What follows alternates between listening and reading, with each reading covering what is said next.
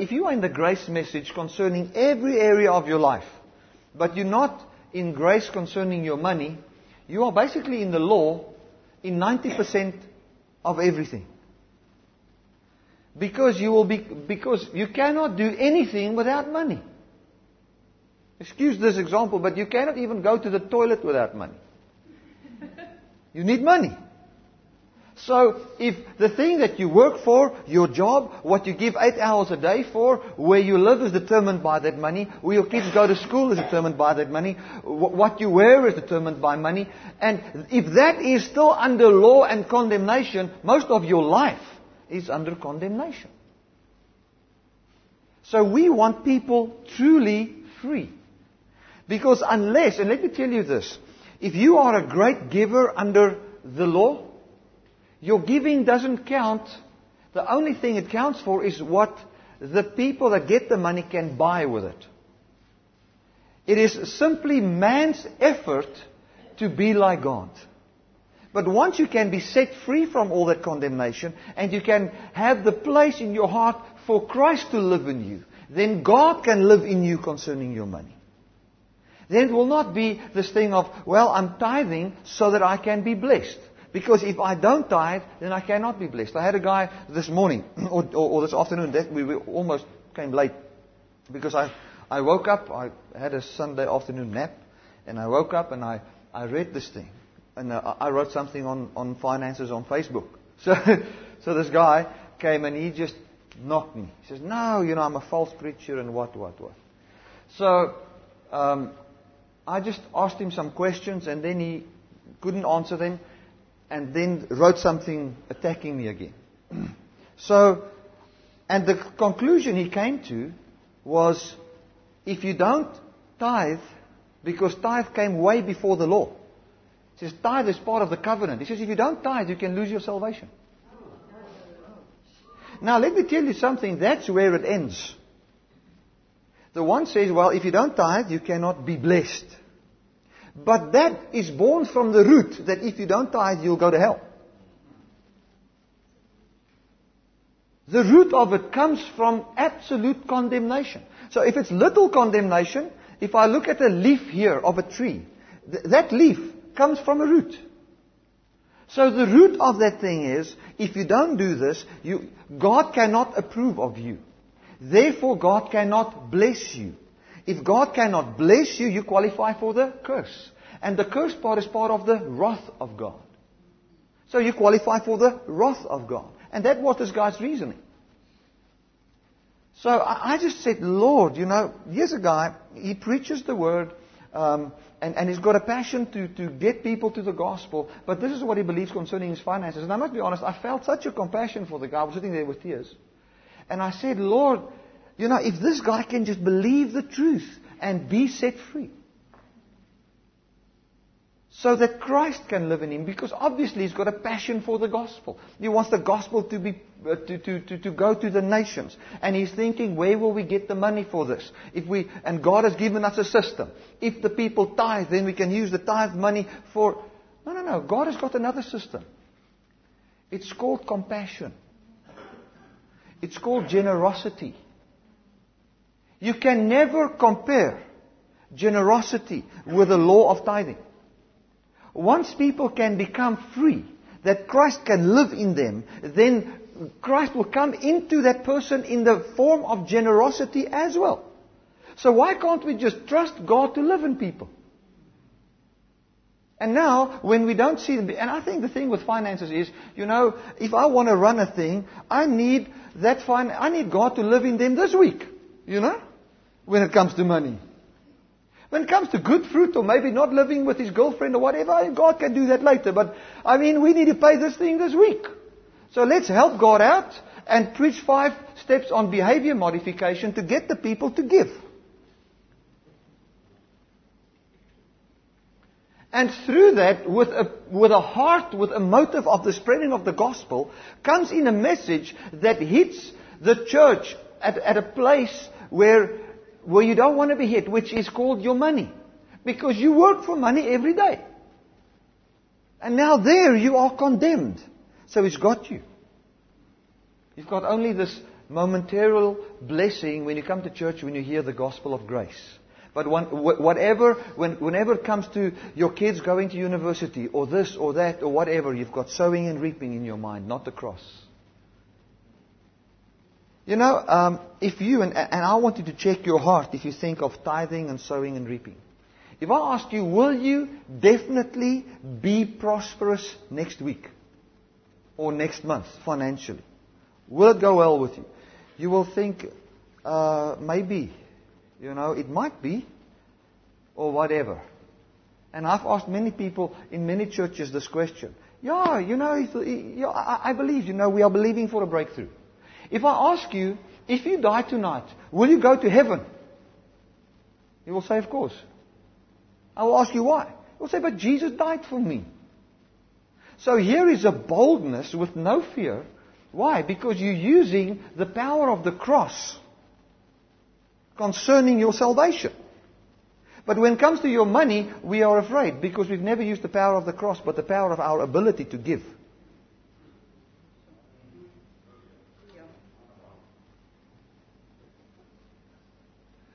That's why we've lost our boldness when it comes to these things. It's like the one guy said to me, he, he, he phoned me and um, I haven't spoken to him for a while. I would love to. It's a nice, nice guy. He said to me, Bertie, you know, can God make me rich? Now, I'm not saying you must be poor. But this is what I said to him. He says, because I want to be successful. You know, I've lost everything. I want to be successful. I want to be happy. I said to him, I believe in a God that can make you happy without having money. Like what Warren said, I, am fulfilled. I need nothing. That's the true fruit of the gospel. And you cannot teach contentment. You cannot fake contentment. It's either there or it's not there. And it's not a new law in the, in the grace church. We must now be content, so now we're going to bite our lip and we're going to be content. Stop your effort. You're changing the whole thing again. Get into the gospel, forget about contentment completely. Get into the gospel until you see that manifest in you. For then Christ lives in you.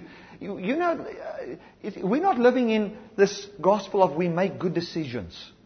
You know, we must just make the right decision. Life is all about decisions. Life is not all about decisions.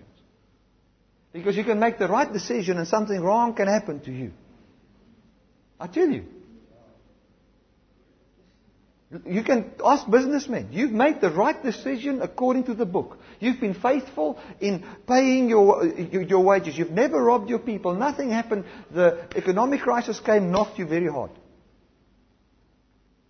You've done all the right decisions. You've, but this is not what happened. So life is not about decisions. What life is all about is what do you believe? What do you believe? Because out of, the Bible says the force that drives your life finds its origin in what you believe. So when it comes to finances, I believe it's very important that we understand, um, that, we understand the tithe thing. Now, I'm going to go through this very quickly. If you go to Deuteronomy 14,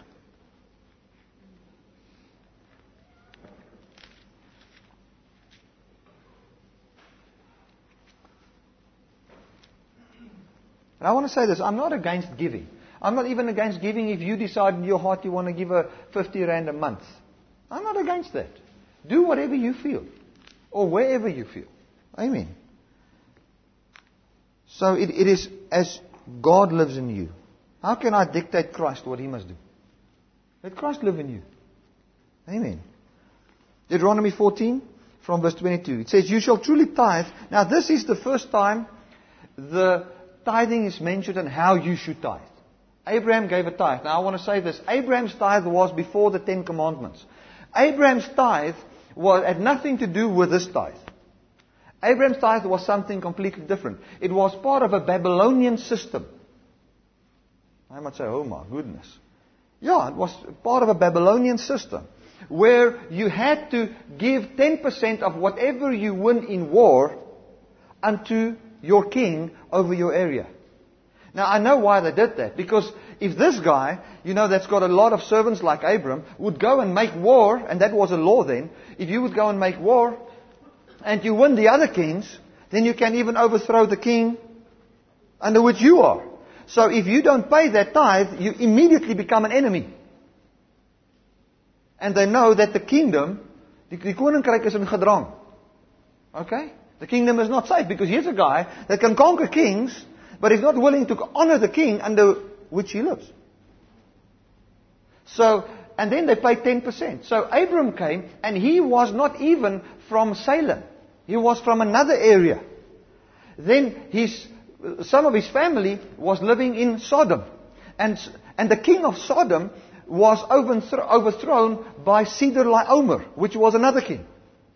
So Abram decided he's going to make war with Chedorlaomer, took his servants, made war with him. Now he lived under, I don't know what the king's name was, but say King John. He lived under John. And he served under John. But then he went and made war on his own with his own servants. And he, he conquered Chedorlaomer. Then he came back and he had to pay tribute to his king. And when he came back, the priest of God came, which was the king of peace, Salem, where we get Jerusalem from, which speaks of, of, of the king of the church. And he came and he said, and what, what happened? Did this king demand anything from him? No, he couldn't. He couldn't demand anything from him because he was in another kingdom. This guy was in another kingdom. For Abram to make Melchizedek his king, he had to show that I acknowledge you as my king. So how did he acknowledge him as a king? He gave him 10%. That's how he acknowledged him. So the 10% in the New Testament is to confess Jesus as your Lord. Amen. The tithe of Abram is when you make Jesus your Lord. That's what Abram did. You look shocked. Is it, is it okay? Listen, no, listen. In the new, in the old, when you wanted, when you acknowledge, I mean, what happened? Look, look, look at the culture. What happened when, when Abram paid a tithe to Melchizedek? He has sworn his loyalty to that king. Isn't it? That's what he was actually. He was saying, that king over there where I live, he's not my king anymore. This one is my king. Now, how do we get that in the New Testament? We live under the kingdom of condemnation. How do we acknowledge, how do we get into the kingdom of light? We acknowledge Jesus as our Lord. That's it. So the tithe was a way of saying, I acknowledge you as Lord. Abram's tithe. But we're not going to talk a lot about Abram's tithe. We're going to talk about the tithe of Deuteronomy, which is mentioned in Malachi 3. So, yes, Abram's tithe. So, I want to tell you, if you've confessed Jesus your Lord, you've all tithed, according to the tithe of Abraham. Amen. That's gone. No, but the tithe was before the law. So was circumcision and the sacrifice of animals. So must we now take everything that was before the law and do it now? Be circumcised. Sacrifice animals. Amen. Have more than one wife.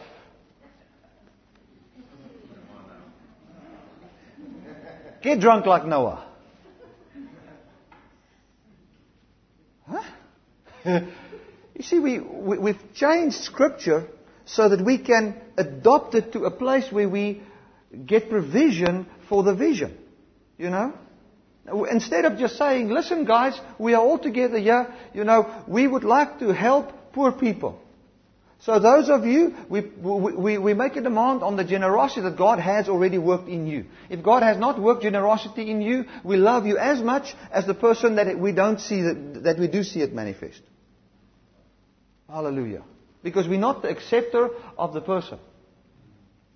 We love people because our value is Jesus. Amen. And I will tell you, if, if you give to my ministry, and I've said so many times, if somebody gives to my ministry, he doesn't score points with me. I tell you, it's Christ living in him. Amen. I will never lower my love for him to the point where I love him according to his giving. There's another way of life. There's another way of love which is connected to the cross. And I'm grateful to see Christ living in people. Amen. Like Paul said, I want to see the fruit that abounds to your word. The word that's about your life. Amen. Right. So, um, Deuteronomy 14, the other tithe, it says, You shall not, uh, uh, uh, verse 22, but you shall truly tithe all the increase of your seed that the field brings forth year by year. And you shall eat before the Lord your God. Now listen, you shall tithe of what? Of all the fruit that your field brings forth year by year. All of it. You shall tithe. Right? Now listen to this. And you shall eat before the Lord thy God in the place which he chose to place his name there, the tithe of your corn, of your wine, of your oil, of the firstling of your herd, and of your flocks. So what will he do with the tithe? Now listen to me. We, ju- we just read it there. You'll take the tithe to the place where God said, the storehouse. Right. So you take the tithe to the temple. And what will you do with the tithe? You will eat your tithe.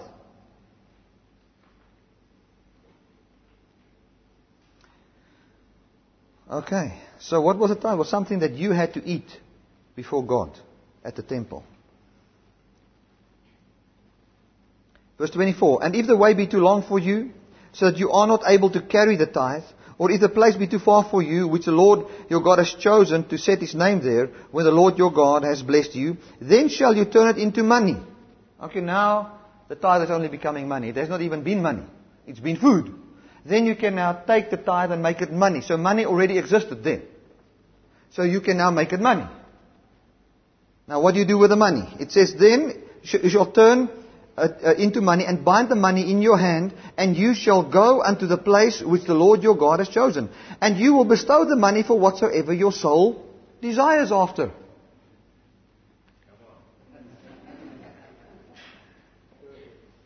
I have not heard many people preach on TV this. For oxen, or for sheep, or for wine, or for strong drink. I, am reading.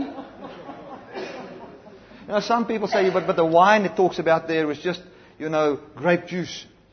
Okay, but this one is now really explaining the thing. Strong grape juice.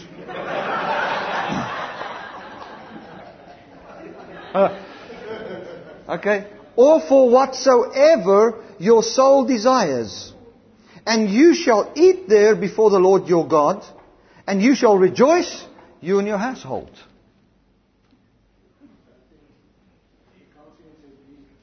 Sê en sy sy wyn en sy bier, die Afrikaans. Jy kan maar daai hunters bring, ou man.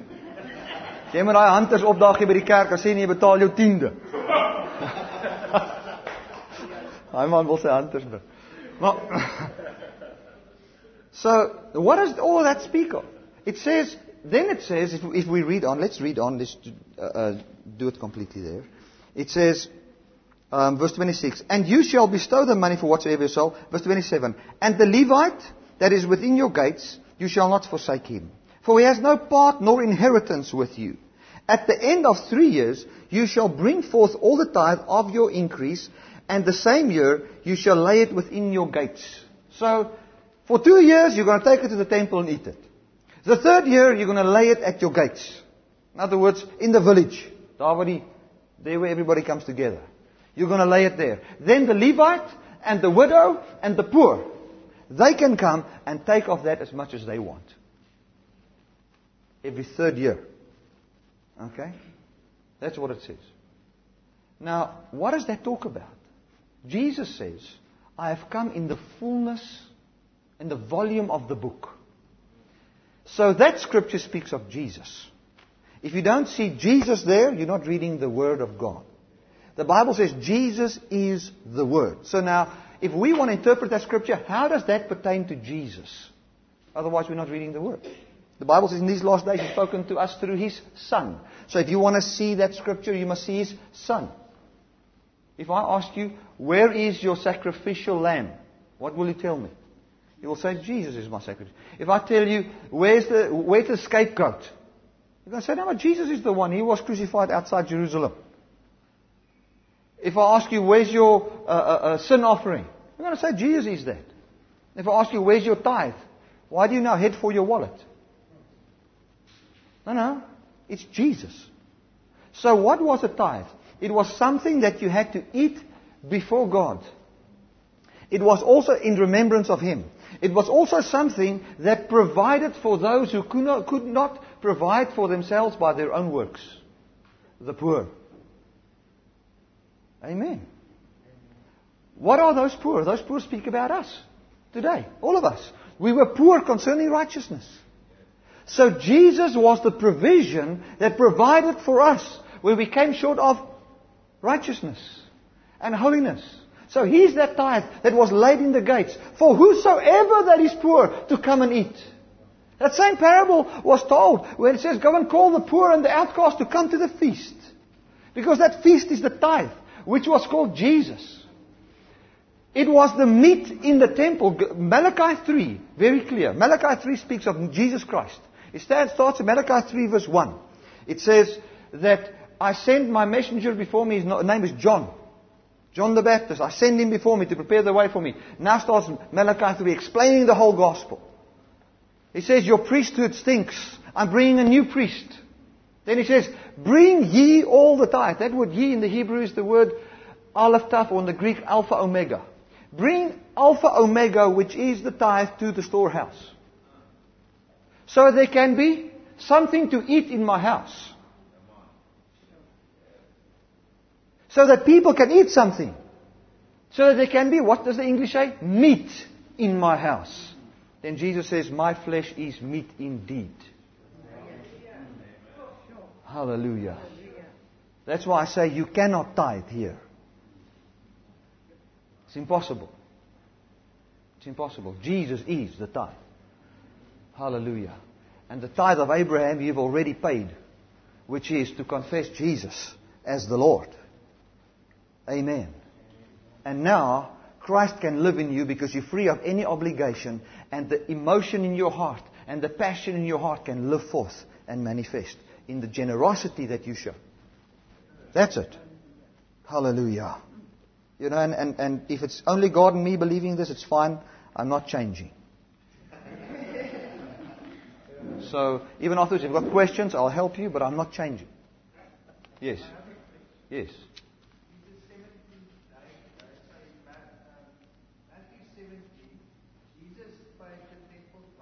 Yes. But I understood that he doesn't. The temple tax. eat- Okay, yeah. Oh, temple tax. Yeah. But he didn't do it, but to not offend them, paid. Yes. So I don't understand. Can you explain? Yeah, it's very. Everything I've said, Yes. I'm not not understanding. You actually want to know why he paid the temple temple tax. It was just for the reason of not offending people. That's what it says, so that we don't offend them. Make them angry. You must realize Jesus was living on the earth. He didn't need to pay that. He didn't need to. He came and he did it. The reason why did because if he didn't do this, they're going to become so angry they will create an uproar. How will he preach if there's an uproar in the city? You will, you will go and look at Paul, you know. When Paul comes um, and, and they beat him, they say, why, why do you beat me, a Roman citizen? So he uses that so that they can calm down. Then the other time he sees there's a fight, he says, I'm a Pharisee. So that these people can fight so that he can run away. It's really what it is. In the same way, he paid the temple tax for the reason that he says there, simply that the people will not be offended. That's it. Amen. Okay. He did it. I believe that he fulfilled the law in two ways. He fulfilled the law. He paid the temple tax, that which had to be paid by man, in the physical sense. But he was also the fulfillment of the law. So I believe that he would pay tithes. If he had increase, he would go and pay a tithe. But um, which I, I, don't think he tithed because only farmers could tithe because you couldn't eat a chair because he was a carpenter. Um, so that's what I, you know, so he will do all those things, but he actually was all those things. He didn't bring a lamb on our behalf. You know, he was the lamb. He was the temple tax. He was all those things. I mean, that which needed to be paid at the temple, which was Jesus. So the gospel must always be a Jesus centered gospel. Um, somebody wrote something on Facebook that blessed me so much. He said he saw uh, w- with this earthquake in Haiti, how they took a child from the rubble, two years old, and saved the child. I don't know if some of you, might have seen that. And um, he said when he saw that, tears came to his eyes because of the redemption of this child. He said it brought tears to his eyes. But when he saw the joy in the child's eyes, when he saw his mother, he couldn't stop to cry. And it's just the gospel. The cry of humanity is not to take the rubble off them, it's to meet with someone that loves them from where they originate. That's our cry. That's the cry of people out there. I want to meet with the one where I know he loves me unconditionally. I want to meet with the one whose heart is for me. I want to meet with the one where I know for sure I'm safe. That was what he was crying for. And if we really take the rubble, the law system and all our works and condemnation has already been removed by Jesus Christ 2,000 years ago. But people can still not see the Father, the one that loves them. And that is the gospel we preach. That is the gospel towards you people, all of you. I want to tell you that you can behold your Father that loves you. The only place of safety, the only place of care. The cry of humanity is if they're in hard times, yes, take the hard time away from me, but I need somebody that loves me. So I want to tell you that is our passion, that is our heart, that is what we, we, we, we are here to, um, to minister. Like I said, if we look for God, if you want to see the Father, if you want to see the love of God, and you find Him in any other place but in human flesh, and I will explain that now, you have not found Him. If you just serve, uh, uh and, and I want to explain that, when God became a human being, when he became a human being, it means something for you and me. It implies something. We cannot believe in a historical Jesus. In other words, as like I said this morning, do you believe that Hitler was on this earth? You will say yes. Say, do you believe that he, he had an organization called the Nazis? He will say yes. If I say, do you believe he had a moustache? He will say yes. Say, do you believe that he was a German? You will say yes. So you believe all of that, but what does that mean to you now? Nothing. Nothing. So you believe in Jesus. Okay, do you believe that he walked the earth? Yes. Do you believe that he died? Yes. Do you believe that he was ro- that he rose from the grave? Yes. Do you believe that he had a physical body? Yes.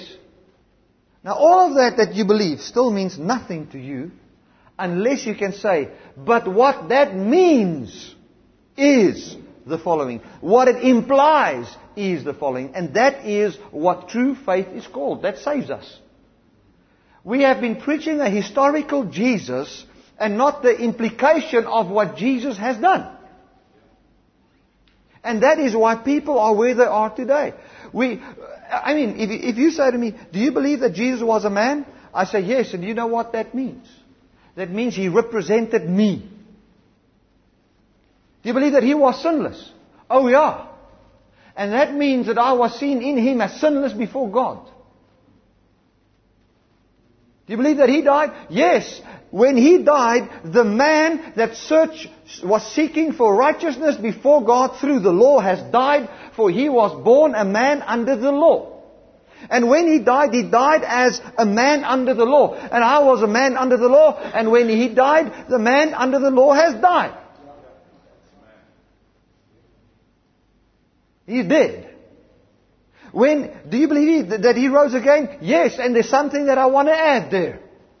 He was raised by the Spirit of holiness. He was not raised by the law of Moses. He was raised by the Holy Spirit. Therefore I, that believe in Him, am raised into newness of life. That makes me the righteousness of God today. And I believe it as sure as what God lives, I believe it and it's mine. It is God's truth concerning me. Th- then your faith means something. But before that, I want to tell you, you might have called upon the name of Jesus and say, Save me, Jesus, and if you die, you'll go to heaven. Applying the life of God, believing in a historical Jesus means nothing. If you cannot take the death of Jesus and personalize it, it means nothing. He died not for your neighbor. He died not for your sins. He died your sins. He died your old life. He obeyed your obedience for you.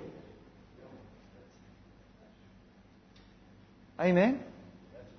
I don't have to try and get rid of negative things in my life. He got rid of it.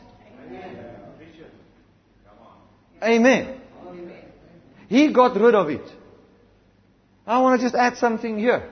There's some, uh, Satan is a, he came in, he's very sly. Rebellion against the law does not equal grace. Now let me tell you this.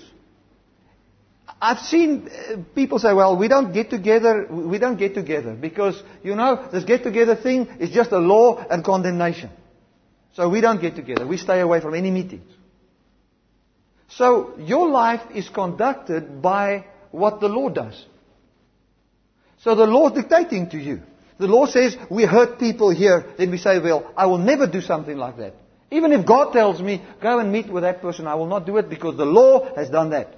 You're still under the law, my friend. You know, in the beginning, you, you get a hold of, of, of, of, the message of love, and you're so happy that somebody's good to you and that you are right and they are wrong, that you are just hammering how wrong others are. And actually starting a rebellion. Where you are rebelling against something. We're not rebelling against something as believers. We are just, a new revelation just got a hold of us. We're just living a new life. I, am not, the, the, reason why I gather with people here is not because there's a law that says we must gather. It's not because we want to build a church. It's because there's a passion in my heart to just share the gospel with people. I mean, if there's five here, we've preached here when there was seven. If there's 50, if there's five, if three, ten, I don't care. I've got that passion to share. And I love to be in the presence of people that believe the same thing and talk the same language. That's why I'm here. No other reason. Just that. In the same way, we, we, we, I'm not rebelling against another system.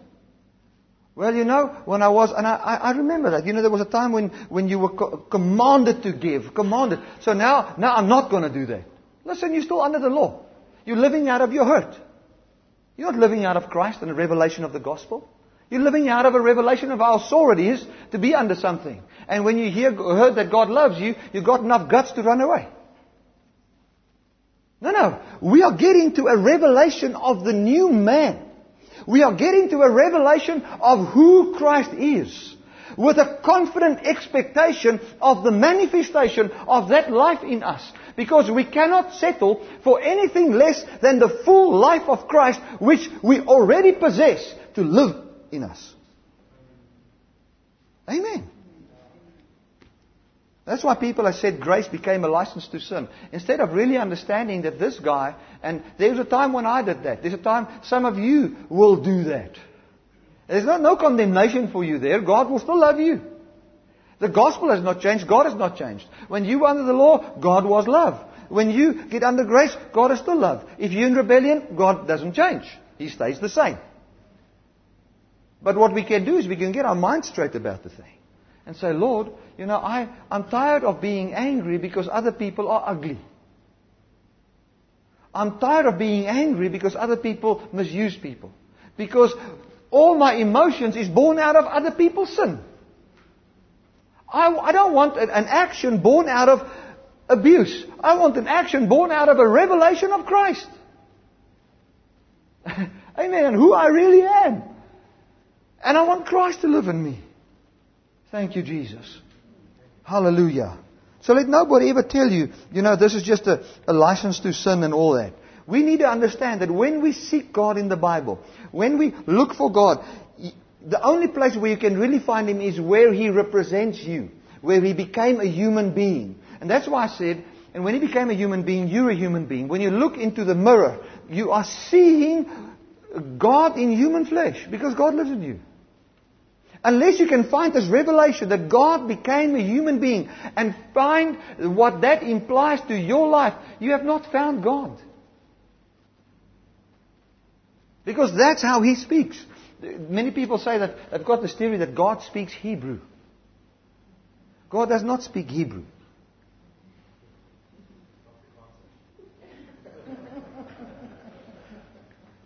And sad to say, but even he understands Hebrew and he understands Afrikaans and English, but he speaks another language. The Bible says he spoke to us through his son.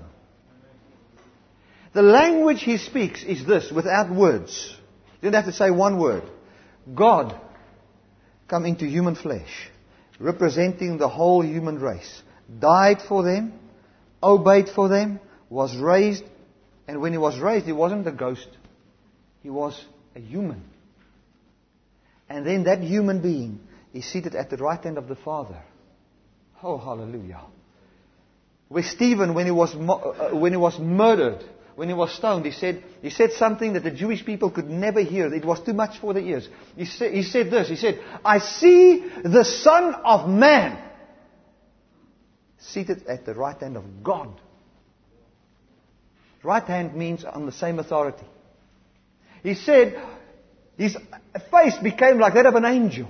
He says, I see the Son of Man at the right hand of God. And you know why they stoned him? Because he says God does not live in temples built by hands. There was a young man there. He was Saul. He looked at that stoning, guarding the clothes. You know, the, the, the, law system and its punishment could never get anybody. So this has got this revelation now. To even uh, um, live holy. Because while they will steal, stone somebody here, somebody's going to steal the clothes.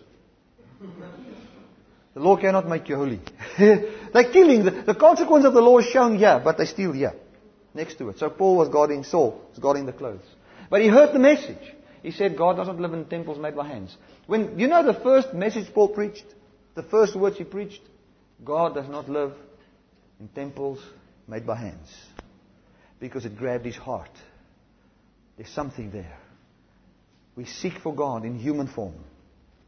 What does it mean that He's seated at the right hand of God? It means that He brought glorification to us. And by faith, we've got access into that grace. Um, I was in Bredasdorp and I spoke to somebody there and, and they said they had this thing, let's hear what God says for 2010. And people will come forward with their prophetic words. And the one will say, God says this year is the year of breakthrough. The, others say this year is the year of revival. God says, in this year I'm going to reveal more about me. You know, and they had many words. But then a four year old girl came up. And she gave the word of God. She says, now I must stop. I mustn't cry now. she says, Thus is God to me. He says, His heart belongs to me. Amen.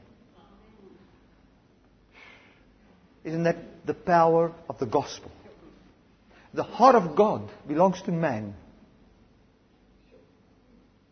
The heart of God. The word heart is the word belief system. The way of belief. What he believes belongs to me. And what he believes is true in Jesus. The heart of God belongs to you. How can he condemn you?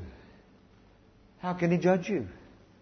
Has saved you from the law and from all judgment. Thank you, Jesus. Let's open the Bible quickly in Luke chapter 2, verse 10. Luke chapter 2, verse 10.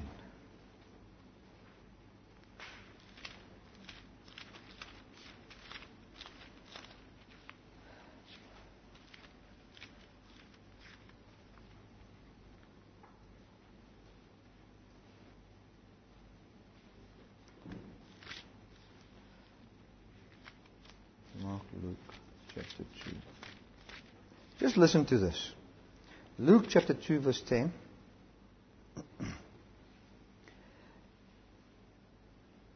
And the angel said unto them, Now this is with the birth of Jesus. Fear not, for behold, I bring you good tidings of great joy, which shall be to all people. So, what is the gospel of Jesus?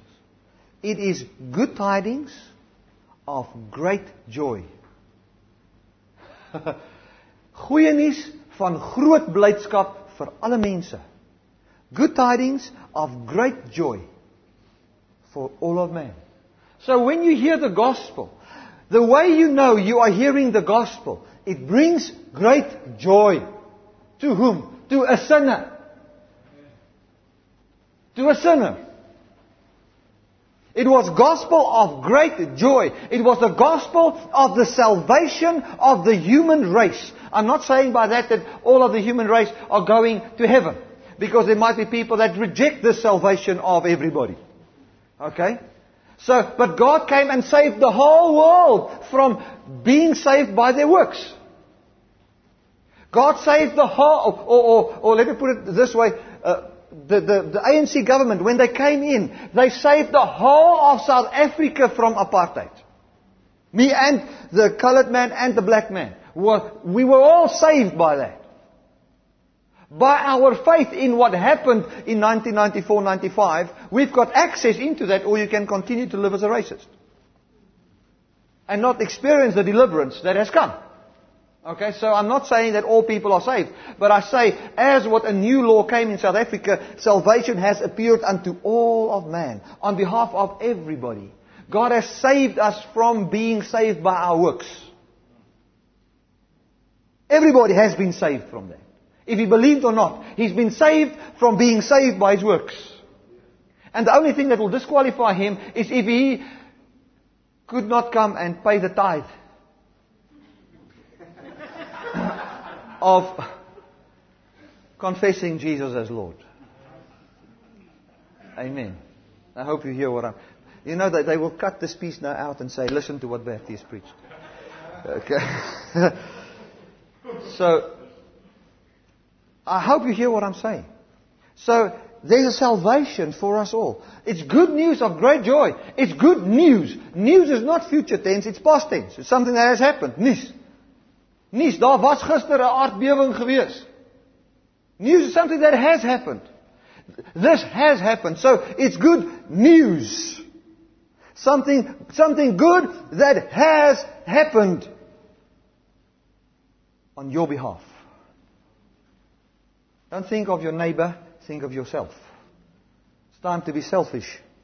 You know, we, we, we are very selfish when it comes to our cars and our money and all those things, but when it, when it comes to the gospel, no, this is for everybody. No, no, no, it's for you. It is yours. It's, this is your gospel. It's for you first. You believe it for you. Amen. He did it for me. He lived for me.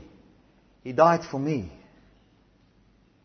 Hallelujah. If you, if you can start to see that, if you can start to see it's great joy, news, good news. The Bible says this good news is the power of God unto salvation to everyone that believes. So what happened is their salvation has manifested. Everyone that's persuaded of this good news will have the effect of this good news in his life. That's why under certain teachings you can never have peace. The teaching of God will test you. You can never have peace under that teaching. Because you don't know if what is happening now, God is testing you for some reason. Because we always believe that, that, that you know, we, we must first qualify. We've always had that teaching for so many years. We've believed it. We've taught it to our children. And, and all those things is, is you first qualify, and once you've qualified, then you pass the test, then God will take you to the higher level.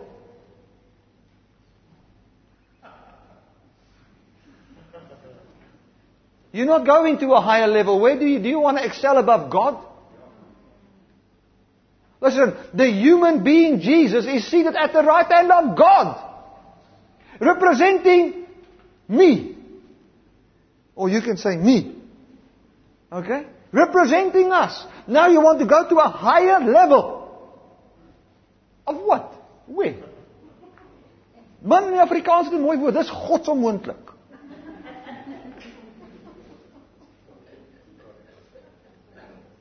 It's impossible for God. God to say, listen, man, you've, you've come to the, to the level of the full righteousness of God. Now you want to go to a higher level. What do you want? Not even God can satisfy that. I'm going to go to a higher level. Because I've now been going around the mountain. If you don't do it right, if you get, you're going to write another test. And if you, and you know that goalpost has always moved a little bit. You know, you just come close. You almost get your, it's always that breakthrough is just, man, I tell you that breakthrough will come now. And we will go to another, for another prophetic word and another touch of oil or something that we can get our breakthrough.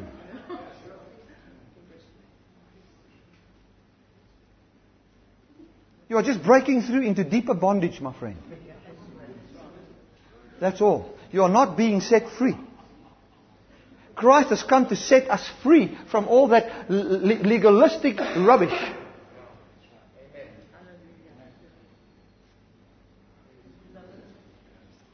Thank you, Jesus. Thank God for the cross of Jesus Christ. Because it's like Paul said, uh, uh, David said, he said, he had to be judged. They asked him, do you want to be judged by the people?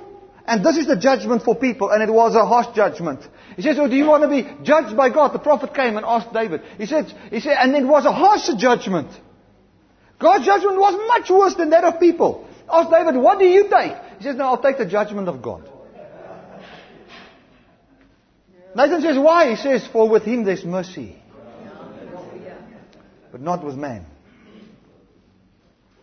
No, there's no mercy.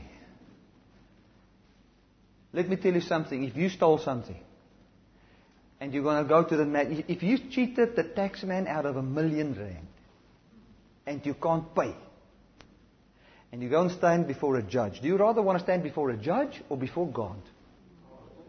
God, give me God, please. Amen. With Him, there's mercy. It will be settled today. I'll be free. Amen. Thank God that He sent His Son to show mercy to every human being. And this gospel is the most, let me tell you something, I want to say it like Francis Toy says it. I'm living the most attractive life that anybody could ever desire. And the greatest thing is that life belongs to you. Also. For that life is not I who live, but Christ who lives in me. I've got peace. I've got joy. I've got the, the, fullness of God in me. There's a, a thing of contentment. There's something of, uh, um, I don't need another two steps or three steps. I'm happy the way I am. Do you believe that you, you, you are you stagnating now? Yes. Amen. Hallelujah. I've stagnated upon the cross of Jesus and what He's done. And I'm not moving. We stagnate there. And my vision is not to preach a different message than what I've preached today for the next 40 years or 50 years or until Jesus comes. I'm going to preach the very same one. So that when you come next Sunday, you know exactly what you're going to hear. This message. Hallelujah. Like the one guy said, Bertie, when are you going to come with something new?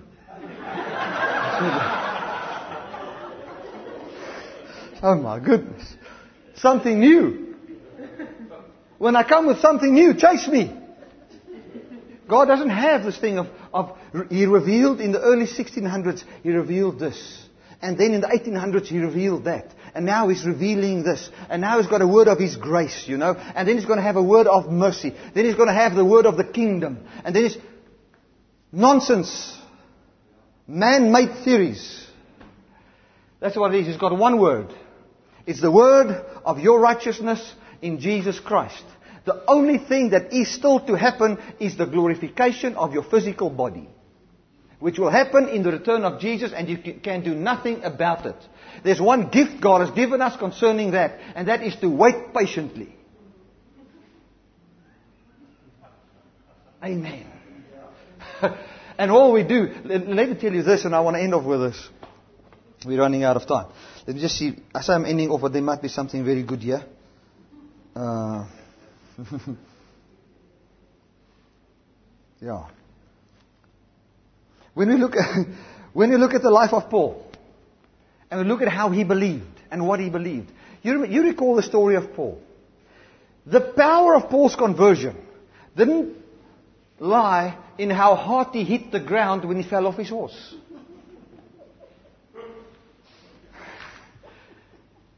It did not lie in how bright the light was that shone. Paul said 14 years ago, talked about that, what happened to him on the Damascus Road. He said, I know a man who was taken to the third heaven. In the flesh or out, I don't know. But I was taken there. And there, I said, I heard things that was unlawful to say. Now, why was it unlawful? Because the law didn't say that Jews and Gentiles are the same. The law did not say you don't have to pay your tithe to be blessed. He heard unlawful things that he preached. and the law manifested and wanted to kill him. The letter that he had to persecute the church. The moment he heard what gave Paul the power of his ministry was what he heard, which was unlawful to say. The power of Paul's ministry was not in the miracles he did. The power of Paul's ministry was not in the, in, in the, the, the in eloquence of speech. The power of Paul's ministry was in the revelation that he had. Paul went from there to one guy, I think it's, I don't know if it was, I can't remember the name. He went to this guy's house, stayed there, they, they prayed for him, the scales fell from his eyes, he was baptized, then he went and preached. He preached for a short while, they let him down in a basket because he was making too much trouble. In the place where the apostles were preaching all the time. makes you think, what did they preach? So here was Paul knowing that these other apostles. Nobody, they, they said, Paul, just go away here. We've got peace here. So why do you preach in a law system that you've got peace? A mixed gospel. So God saw his 12, 12 apostles. He worked powerfully there, but he said, I need to up, raise up another man that can believe the gospel and preach the gospel. Then Paul went to Arabia for 14 years. That's why the Bible, in the Bible Paul says, according to my gospel. Because he believed that there was nobody else on the planet that believes that. Was the only one.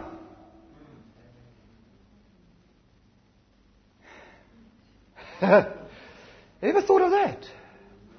There goes Paul. I've been just chased away out of Jerusalem. Now I'm preaching my gospel. This is the way I see it. There's nobody else that believes in my interpretation of this, but this is what I believe. My gospel.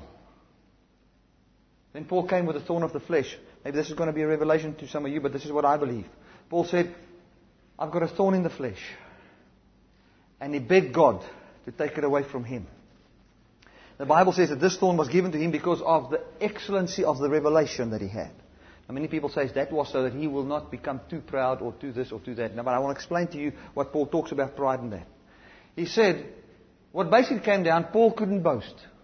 Paul couldn't go and say, I've got a church of 5,000 in Corinth. And I've got a church in Galatia that are so full of the power of God. You know? He couldn't say that. Because a thorn of the, in the flesh was given to him. What is the flesh? It's the works of the law. And a thorn was given, it was called a messenger of Satan. What's a messenger of Satan? Is somebody who preaches the message of the devil. So what happened to Paul is he would go and start a wonderful church, gathering, preach grace. People will believe it with all their heart. Then some other preacher will come when he leaves and mess up the place. Now Paul says, well, I don't have even in anywhere to boast. I can't say I've got 150 churches. I can't say I've done this. I can't say I've done that. Oh God, if, if you can take that messenger away and kill him, then at least I can say and talk about the fruit of this gospel. For it feels as if it's only me believing this. And I can't show anything for it. It's like he writes in one of his letters, I send you Timothy, for he's the only one I've got that believes what I believe. So here's Paul and the guy that's 14 years old, the only people believing this. Hallelujah. For a great successful ministry. Taking the nations for Jesus. Hallelujah. Having another vision, another picture on the wall. Like the one guy said to me, said, this is the vision God's going, God has given me. So I said, okay, build it. Just leave us alone. If God's given to you, you do it. Amen. So many times if I, I as a leader get a vision, now the people must pay for it. No, no. That's wrong. If you get a vision, do the vision that God has told you. If there's people in the congregation that also get the same vision, because of God and not manipulation, let them do it. And if they don't do it, don't condemn them. Amen. Because we've got one reference point. So if we can come to the place where we can understand, you know, that, like Paul, he had nothing. God, I've got nothing. Take this away from me. I don't want this. I want at least be able to say, I've got this big church, I've got this, I've got that. I, I can boast in the flesh. But in the flesh, there's a thorn. I cannot boast in my flesh. I cannot boast, or other word for flesh is the physical. I cannot boast in the physical because this messenger of Satan is breaking everything in the physical. I cannot boast. God said, my grace message of what I've done for you on the cross is enough for you. Hallelujah. That makes you a powerful preacher. Because you cannot be manipulated, you cannot be controlled. Because numbers means nothing, money means nothing. There's only one thing that means something, it's the message of the cross, the message of the grace of Jesus Christ. Hallelujah. Makes you a powerful believer. Let's read Galatians chapter 1 in the message. Walking in the, Paul walking victoriously. Isn't that awesome? He was, you know, he sits in jail and writes a letter, skelm. Put it underneath, smokkel hy brief uit, my broer. which we still preach today. I tell you, in the eyes of the charismatic church today, they wouldn't even have given Paul five minutes in a cell group.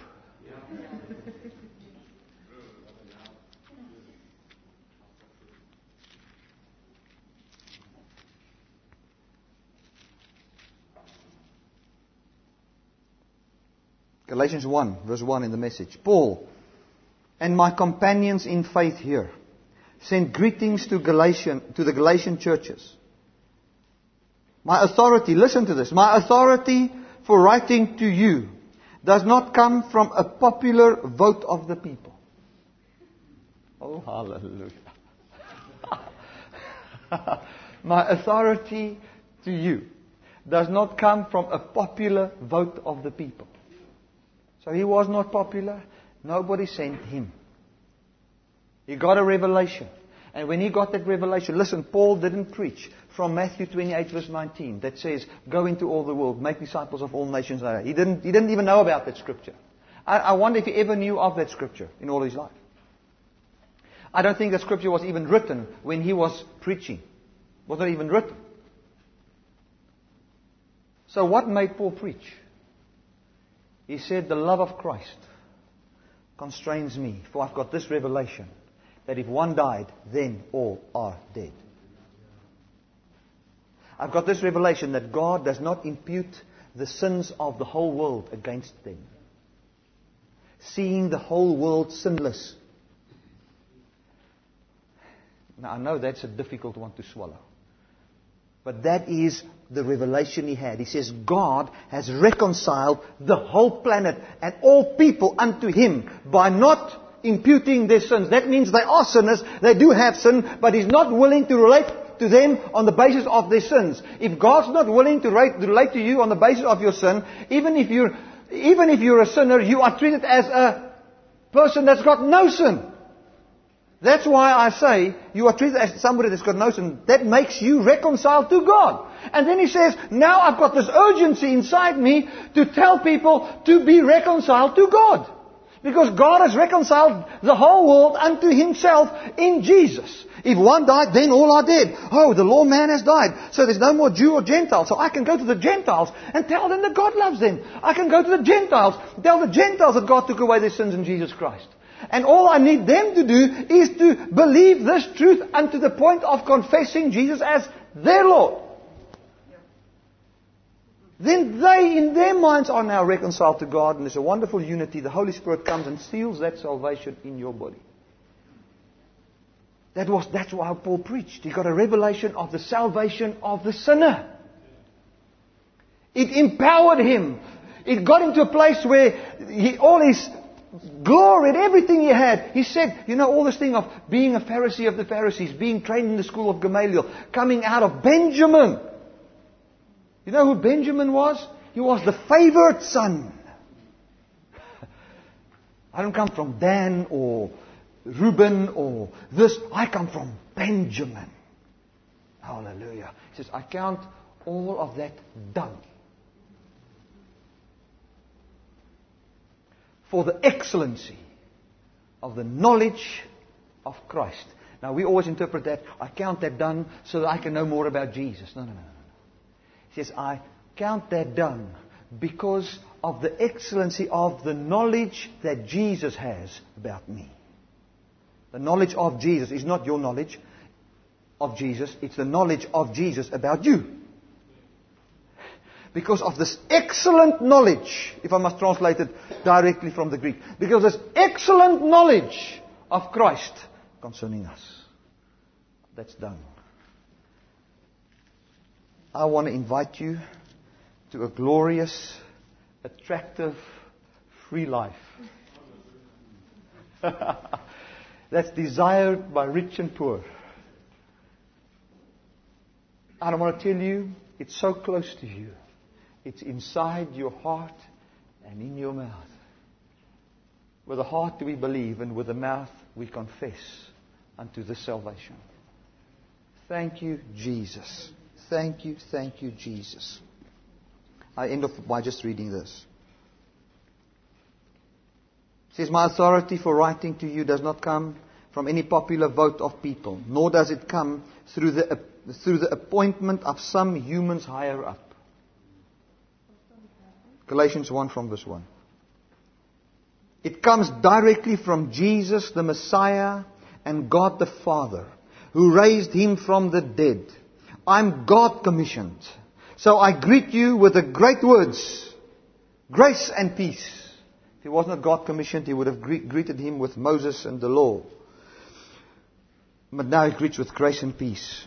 We know the meaning of those words. Listen to this. Because Jesus Christ rescued us from this evil world where, uh, wherein by offering himself as a sacrifice for our sins.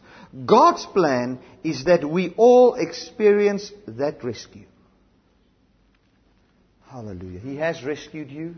God's plan is that us, all of us, experience that rescue by confessing Jesus as your Lord and believing in Him. By faith, we've got access into this grace. Amen. Let us close our eyes. I just want, you know, I, I believe the Holy Spirit is the person of God manifesting this truth in our lives. And that's why many people talk about the power of the Holy Spirit. But the true power of the Spirit is, it, it flows out of this revelation, bringing peace to your heart. I want to, just where you are, whatever situation you are in, I want to tell you it's subject to the cross. It's subject to your true identity in Jesus. I don't care what it is. It cannot take your peace away. The Bible says, make your request known to God in fear and trembling. In, in, in the original, with, with, uh, with prayer and supplication. With, with prayer, oh, sorry, with prayer and supplication. The original says, with prayer and deep reverence or a deep dependency upon. So we bring it before God and we are deeply dependent upon His grace. We are deeply dependent upon His mercy. And the Bible say, it doesn't say, and then you'll have everything. It says, and then the peace of God will guard your hearts and your minds. You'll have peace that, that, that surpasses, surpasses everything. In the name of Jesus, I speak by the power of the Holy Spirit and the name of Jesus over all of you right now, that peace. We bring every need you have everything you have before the throne of God. What that means is we say it's subject to the cross. It, your business deals cannot dictate to you who you are. Your children and what they do cannot dictate to you on how, how a good parent you are. Can, nothing can dictate to you, for the only point of reference to you is the glorified Jesus. Hallelujah. And we believe this. Just receive that peace right now. There are some of you here that are, you've been battered by the law, man. You've been made so tired. And the time has come that you, you need to come to, to terms and make use of this. If I give you a million rand and you never use it, you're going to die a poor man. Many of you have been climbing the ladder in the Christian church, and you're high up the ladder of the law. The problem of that ladder, it stands against the wrong wall.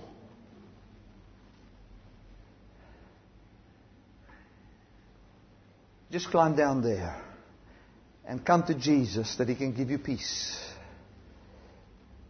Let Jesus be your promotion. Let Jesus be your righteousness. Let Jesus be your holiness. Let Jesus be your voice. Thank you, my Father, for the power of the Holy Spirit upon people right now. In Jesus' mighty name. Hallelujah. Amen and amen.